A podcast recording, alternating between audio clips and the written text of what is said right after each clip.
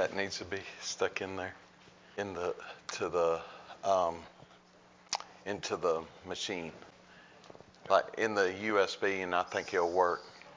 Yeah, and just anywhere there.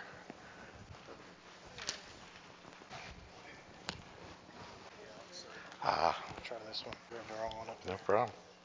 I thought it looked, looked okay. Yep.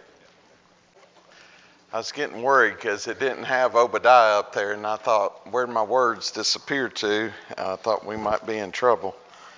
We still may be in trouble, but we'll go through it. So uh, I've been assigned the topic of Obadiah.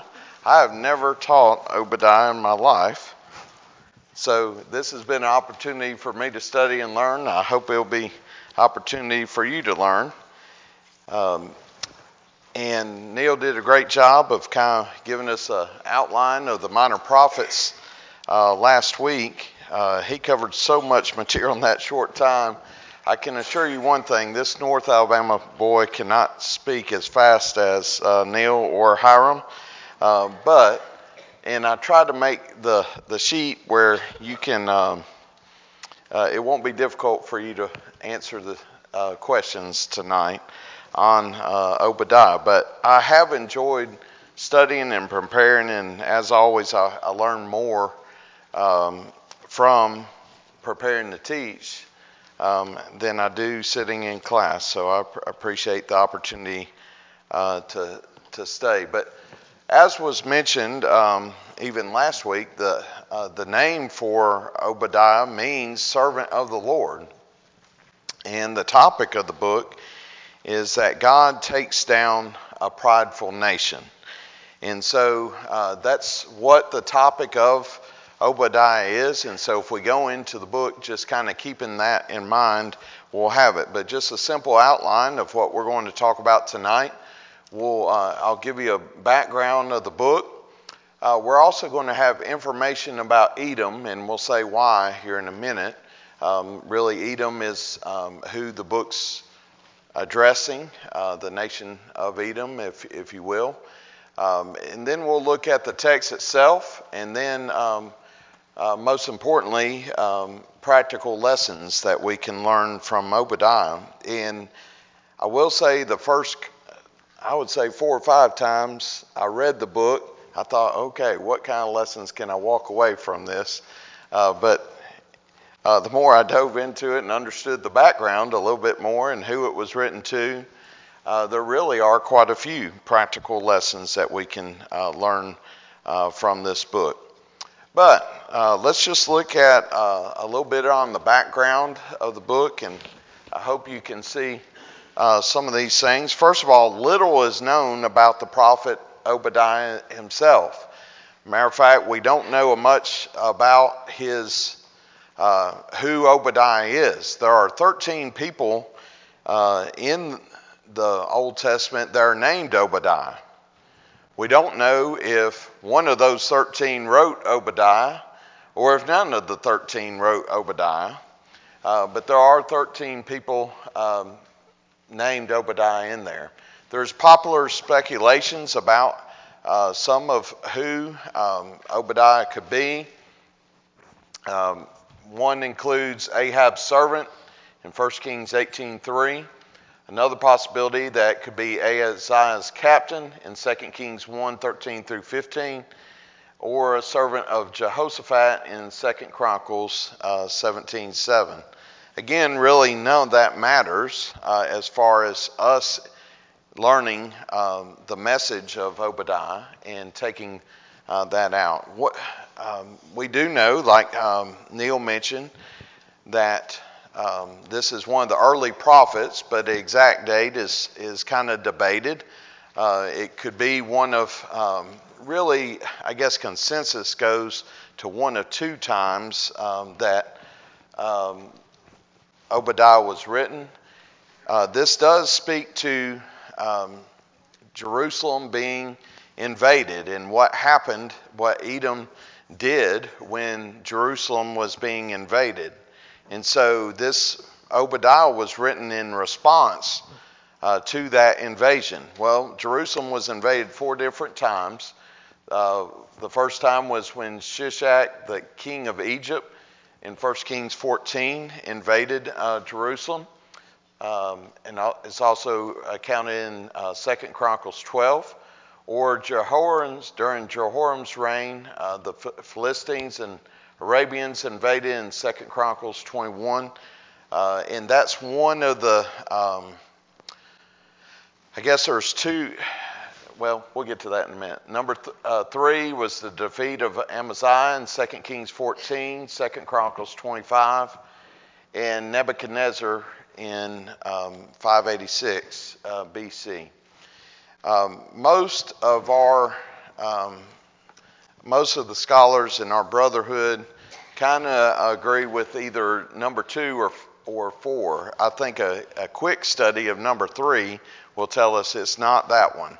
Um, but um, again, we're not going to spend a lot of time on um, on that because I don't think it impacts um, the the message of Obadiah. But a couple other things about the background of the book. It is the shortest book in the Old Testament. What's the shortest book in the Bible? Okay. Any other responses? Third John. Uh, I think it is Third John, uh, even uh, by number of words and number of verses. Um, would be uh, Third John. Judas is, also a short uh, book, but Obadiah is the shortest book in the Old Testament. A um, couple other uh, things. Uh, this is one of Obadiah is one of seven Old Testament books not directly quoted in the New Testament. Although we'll see in here there are some themes that um, basically have New Testament themes in it, uh, and basically um, prophecies that have uh, eternal uh, inferences uh, in it. So we'll see that here in a little bit. This is Obadiah is a book that is not written directly to the children of Israel. Yes, it, it could be the children of Israel probably appreciate the book of Obadiah a good bit, uh, but it was it was directly addressing Edom. Uh, is is who it's directly addressing, but that the fact that Obadiah is addressing Edom and what they did to the children of Israel is probably comfort to the children of Israel and encouraging to them that God sees them and, and is aware of what has happened uh, to them. But the book is not like, um, if you think of uh, some of the other uh, prophets they were warning Israel or encouraging them to get back on the right track or, or those kind of things. And Obadiah is not written in that way. Matter of fact, it's, it's written pretty harsh toward uh, Edom. Um, and there are several similarities here. I'm going to jump to the last point. There's similarity, a lot of similarities between Joel 3 and the book of Obadiah. And uh, there are several key words that are mentioned. We'll see th- this in Obadiah, but they are also mentioned in Joel 3. And we're not going to take a lot of time to read through that, but that is uh, a very interesting uh, similarity in comparison. But what I would like to do, we're going to dive into text a, a little bit later here in just a minute, but I would like for us to read uh, Obadiah and then we're going to read a little bit from Jeremiah. And uh, but as we read Obadiah, it's a real short book, so don't uh, pass out that we're going to read the whole book because it's only 21 verses here. But um, but as we read it, look for those key words that um, we mentioned are from Joel 3, like uh, return uh, your payment on your own head. Uh, day of the Lord is near. It mentions in Mount Zion there shall be those that escape, and Zion, my holy mountain. Some of those similar phrases to Joel 3. But let's look at Obadiah uh, right now. We see the vision, and I'm reading now the ESV, the vision of Obadiah. Thus says the Lord God concerning Edom We have heard a report from the Lord, and a messenger has been sent among the nations. Rise up, let us rise against her for battle.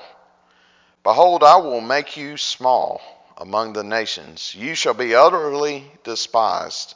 The pride of your heart has deceived you, you who live in the clefts of the rock, in your lofty dwelling, who say in your heart, Who will bring me down to the ground? Though you soar aloft like the eagle, though your nest is set among the stars, from there I will bring you down, declares the Lord. If these came to you and plunderers came by night, how you have been destroyed, would they not steal only enough for themselves? If grape gatherers came to you, would they not leave gleanings? How has how Esau has been pillaged, his treasures sought out. All your allies have driven you to your border. Those at peace with you have deceived you. They have prevailed against you. Those who eat your bread have set a trap beneath you. You have no understanding. Will I not on that day, declares the Lord, destroy the wise men out of Edom? And understanding out of Mount Esau? And your mighty men shall be dismayed, O Teman, so that every man from Mount Esau will be cut off by slaughter. Because of the violence done to your brother Jacob, shame shall cover you, and you shall be cut off forever. Forever. On that day you stood aloft, aloof. On the day that strangers carried off his wealth and foreigners entered his gates and cast lots for Jerusalem, you were like one of them. But do not gloat over the day of your brother in the day of his misfortune. Do not rejoice over the people of Judah in the day of their ruin. Do not boast in the day of distress. Do not enter the gate of my people in the day of their calamity. Do not gloat over his disaster in the day of his calamity. Do not loot his wealth in the day of his calamity. Do not stand at the crossroads to cut off his fugitives. Do not hand over his survivors in the day of distress.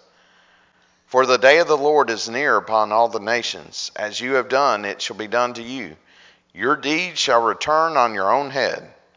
For as you have drunk on my holy mountain, so all the nations shall drink continually. They shall drink and swallow, and shall be as though as they they have never been.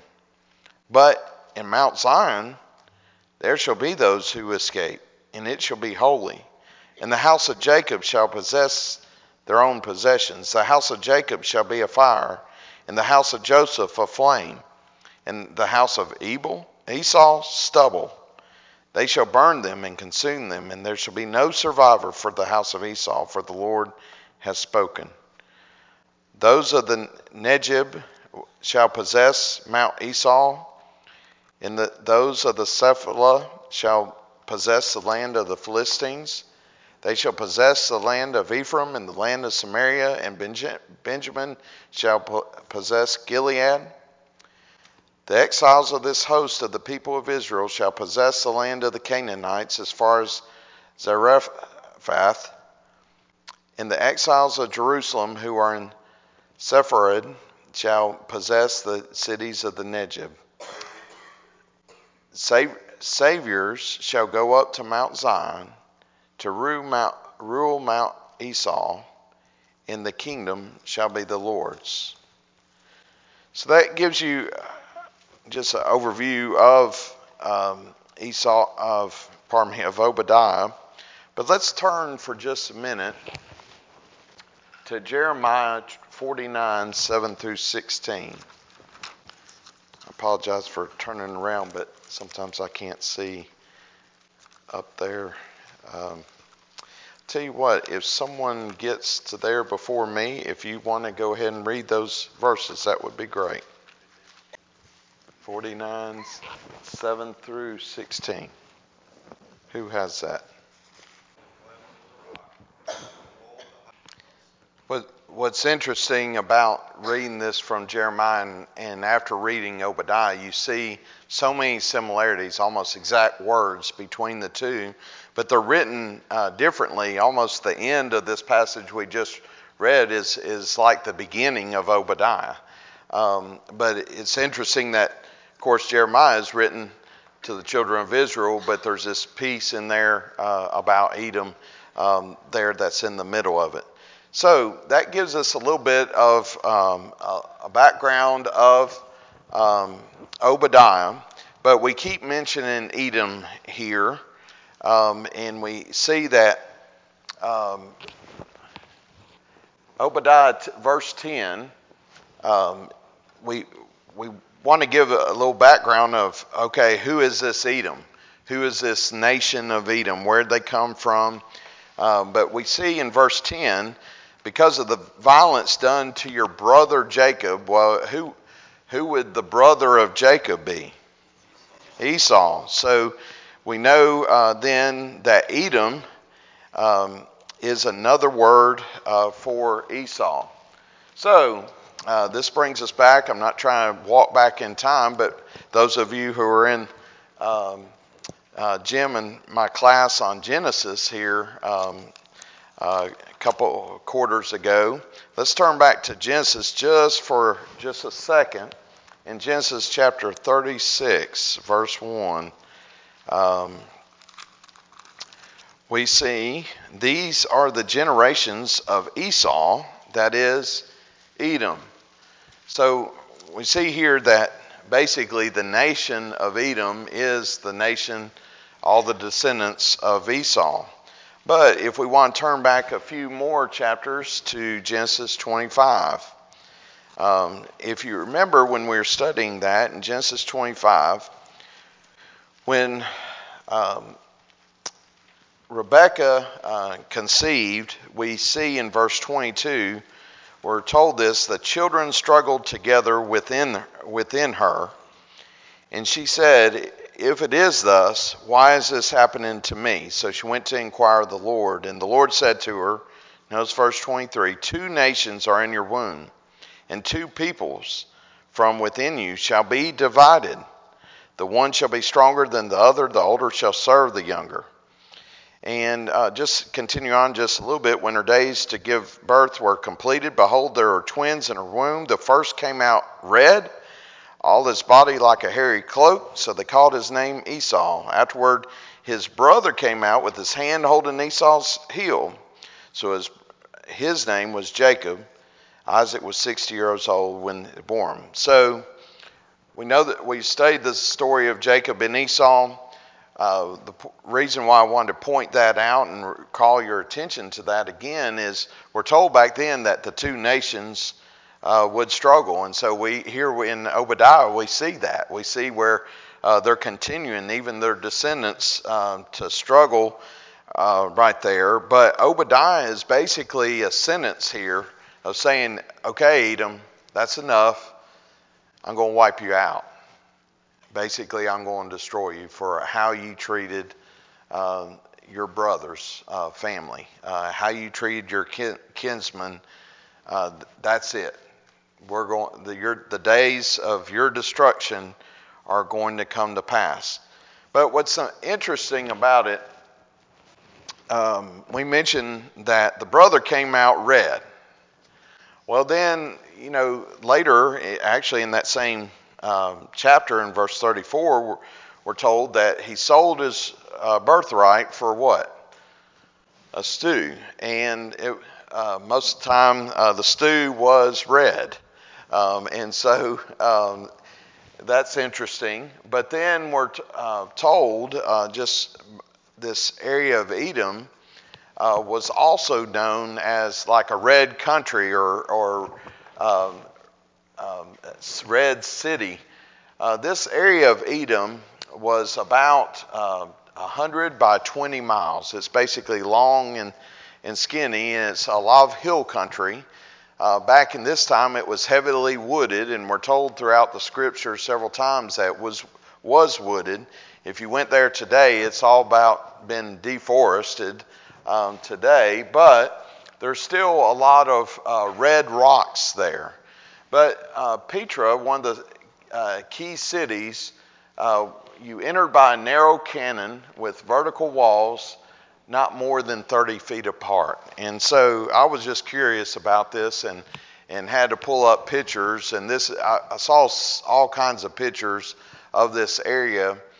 But uh, you see this particular uh, uh, picture of this area So you have these tall uh, cannon vertical walls in this narrow spot that you walk through. So you could tell from a military standpoint how people in this area might feel confident. They might feel like nobody can beat us because, you know, it wouldn't take many people to wipe out a, a big arm, army that's going through this small area. And it wouldn't take much to defend that small area. So you could see the confidence of uh, the, these people, and um, they're described in Obadiah as those that dwell in their lofty places, basically in the clefts of rocks. And uh, he, but God is saying, I'm going to take you down. I don't care how strong you are. I'm going uh, to take you down. So that's uh, kind of the description of Edom. And if you just want to remember where Edom is, you know, uh, as Neil was pointing out, we have the northern kingdom, the southern kingdom. Edom is, is basically right below that. And if you looked in your maps of the Bible even further, um, you basically have the Dead Sea that has one leg of it that comes comes up, but then the other part of the Dead Sea kind of comes over, and Egypt was on the other side. If you remember the children of Israel as they were exiting um, and they were wandering and, and those kind of things, they wanted to pass through this area. It wasn't the only area they wanted to pass through. They wanted to pass through the area of Moab as well. Um, and uh, none of these people would let them through. Edom wouldn't let them through. But if you remember uh, in history, later on, God's uh, people had vengeance on some of those that wouldn't let them pass through. But we're never told about um, vengeance being come on Edom. Um, remember, Edom is Esau, and so it's Esau's family. So these are just our kinsmen of the children of, of Israel. So another thing I wanted to, oh boy, that's kind of small.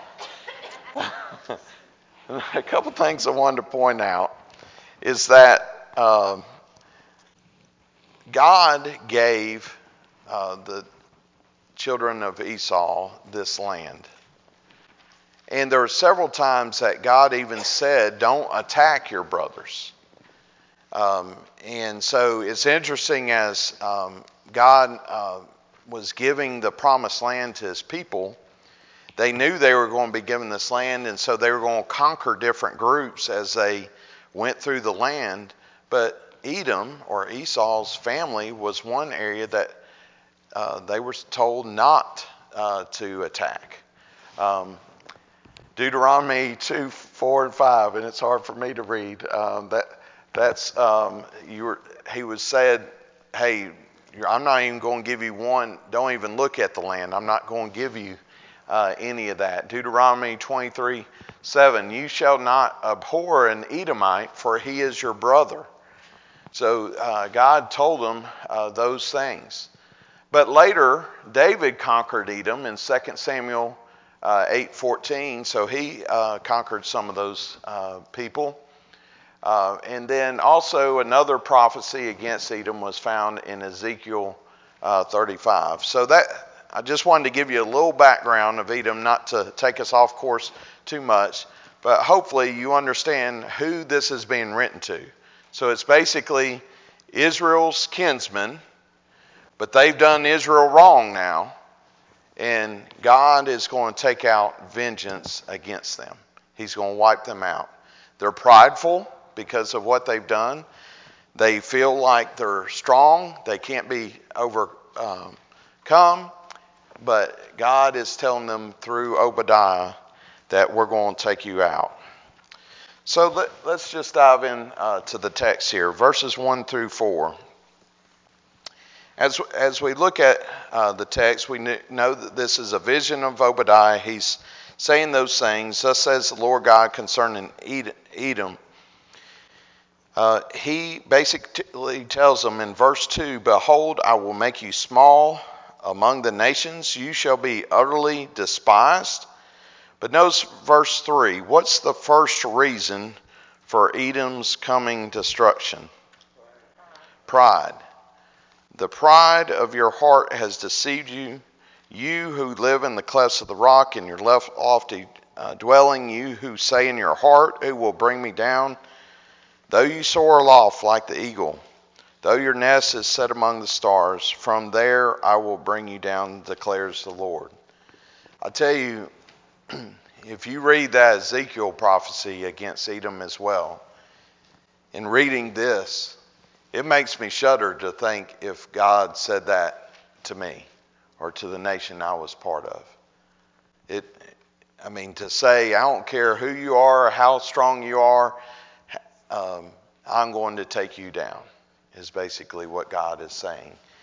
Uh, so he's declaring this, he's telling them uh, these things. And so they dwell in, the, in this hill country.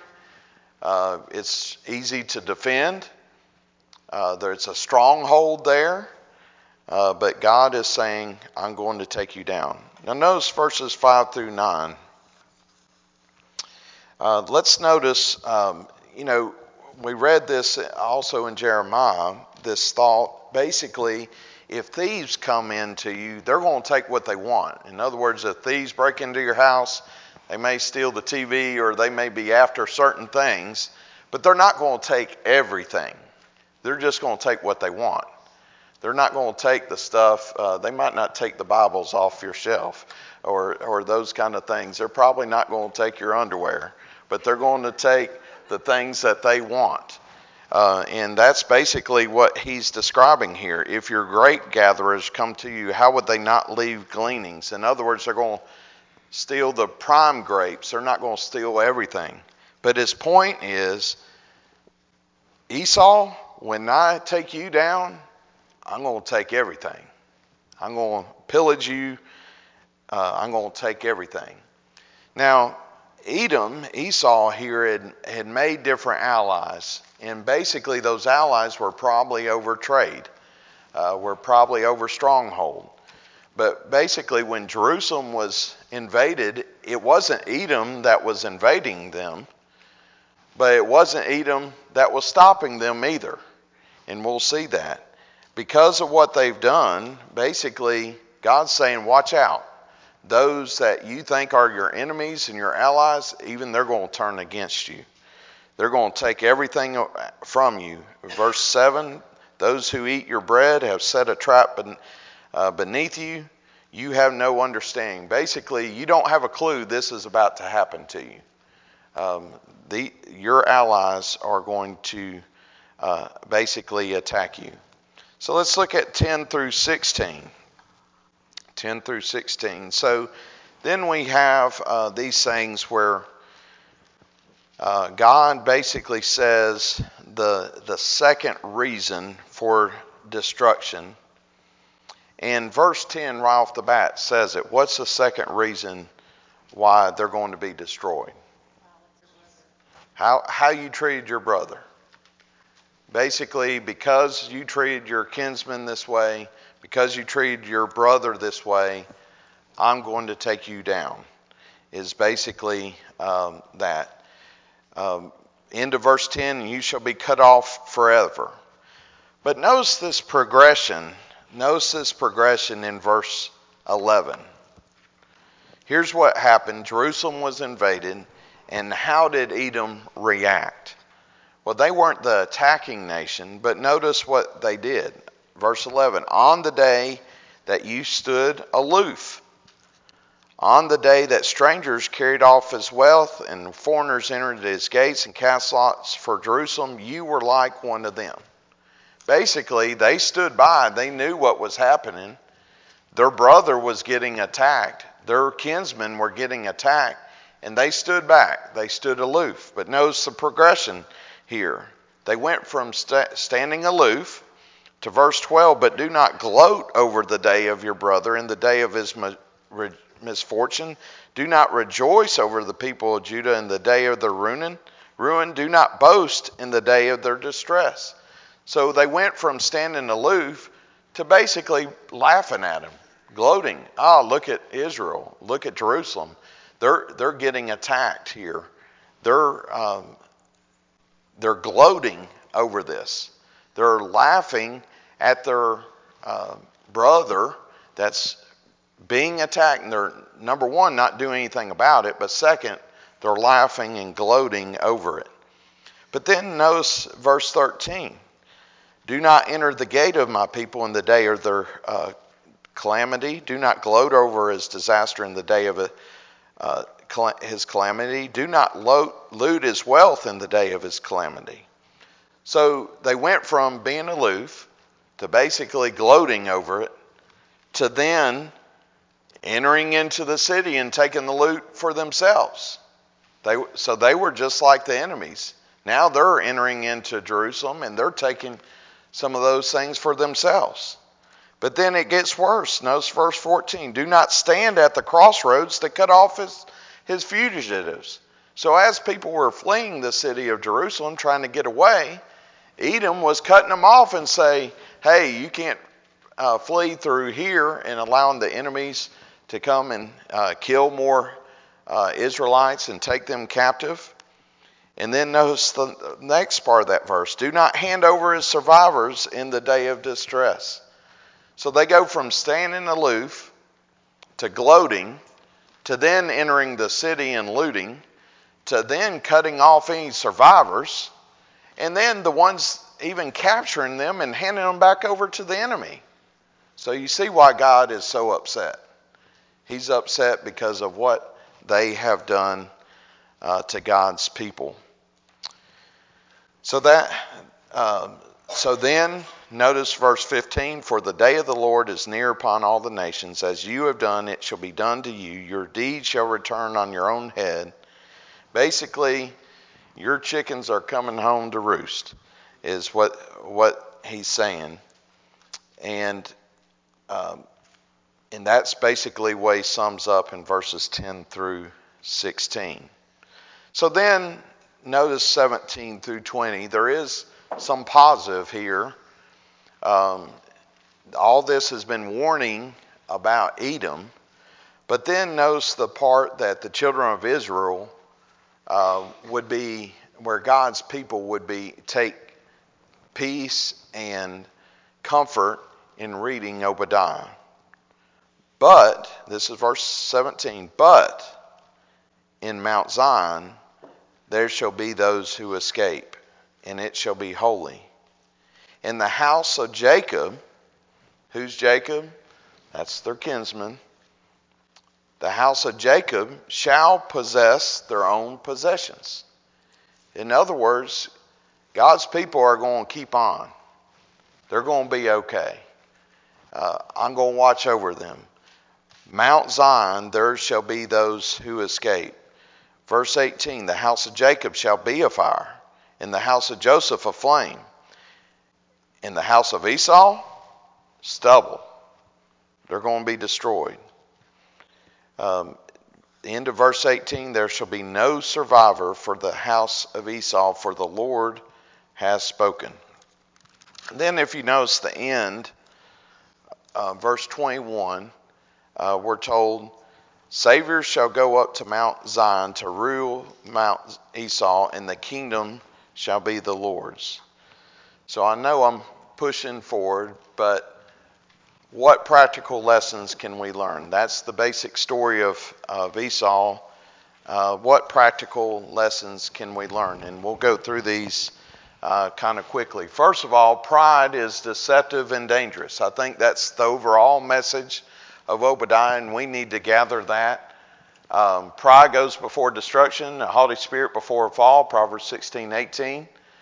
1 Corinthians 10 12, therefore let anyone who thinks he stands take heed lest he falls. Uh, 1 John 2 15 through 17 warns us of that, warns us of the desires of the flesh, the desires of the eyes, and the pride of life is not from the Father but from the world. And the world is passing away along with its desires, but whoever does the will of the God abides forever. If you look at that verse there, that's almost a summary of Obadiah. You know, pride, those who have pride are going to be taken down, but the kingdom of God is going to last forever. And that's kind of the message of Obadiah here. So, another practical lesson is no matter how strong a nation appears, it can be brought down by God. Now, I, I don't want to get too political here, but we're told several verses where God has a hand in the kingdoms of men, where He's allowed certain leaders to be, be in the kingdoms of men.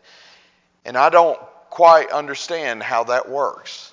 There's things about that that bother me, and I, I don't quite understand. All I can say is God's wisdom is better than our wisdom. But sometimes God's people thrive even under persecution. Sometimes the church is stronger even under persecution. Sometimes even in COVID situations, God's people have have come strong and have uh, perse- uh, pers- uh, been persevered. But Daniel 4:25, um, Nebuchadnezzar was told that he would go through those things until he knew that the Most High rules the kingdoms of men and gives it to whom He will. We need to make sure we understand and make sure that, you know, I, I'm very patriotic and I was raised very patriotic. But we can't be prideful to think that we can't fall here in the United States of America. We need to be uh, faithful to God and not be so haughty that we're like uh, Edom uh, there. Another practical lesson God sees what happens to his people. It must have been comforting to the children of Israel to say, Yes, we look what our, our brothers, our kinsmen did to us, but you know what? God saw it and he took vengeance on it. Proverbs 15:3 says, "The eyes of the Lord are in every place, keeping watch on the evil and the good." And we can take comfort on that. Sometimes we take our lumps as Christians and we'll suffer persecution, but we need to take comfort that God sees all and it's going to work out in the end.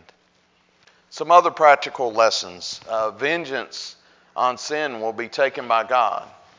If you turn, uh, we won't take the time to, uh, tonight, but Malachi 1 2 through 5, if, if you want to write that down, basically, if you read Malachi 1, you'll see that Edom was destroyed. Malachi 1, sometime between the book of Obadiah and Malachi 1, when that was written, Malachi, uh, Edom was totally destroyed. And, um, and so this prophecy that was prophesied by Obadiah took place.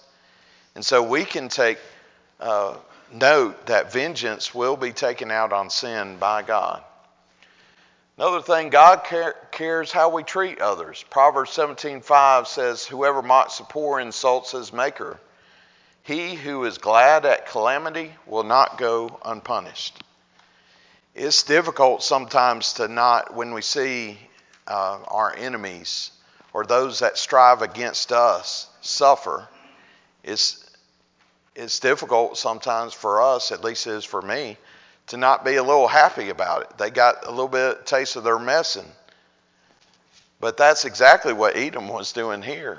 And God took vengeance on them. So we need to make sure we don't gloat uh, about things and we need to make sure we treat others uh, right. We should not gloat over the misfortune of others. Proverbs 25, 17. Do not rejoice when your enemy falls and let not your heart be glad when he stumbles. And a couple of, two more practical lessons here, and we'll close. We reap what we sow. Uh, there's several passages on that. That's what happened here with with Edom. They reap what they sow. Their chickens came home to roost. Uh, the way it was uh, said here is that uh, your deeds shall return on your own head. There, it, what goes around comes around there. And that that's said throughout um, the New Testament as well. And we, as a bottom line, we need to remember the golden rule. And then finally, uh, the last point here is that we can take comfort that God's kingdom will stand in the end. And I think that's how the book of Obadiah ends, is taking comfort that those in Mount Zion will still stand. Israel will possess its own uh, possessions.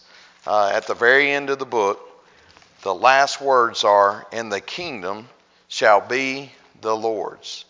You know, no matter what happens in our lifetime, um, you know, United States could fall. Uh, terrible things could happen.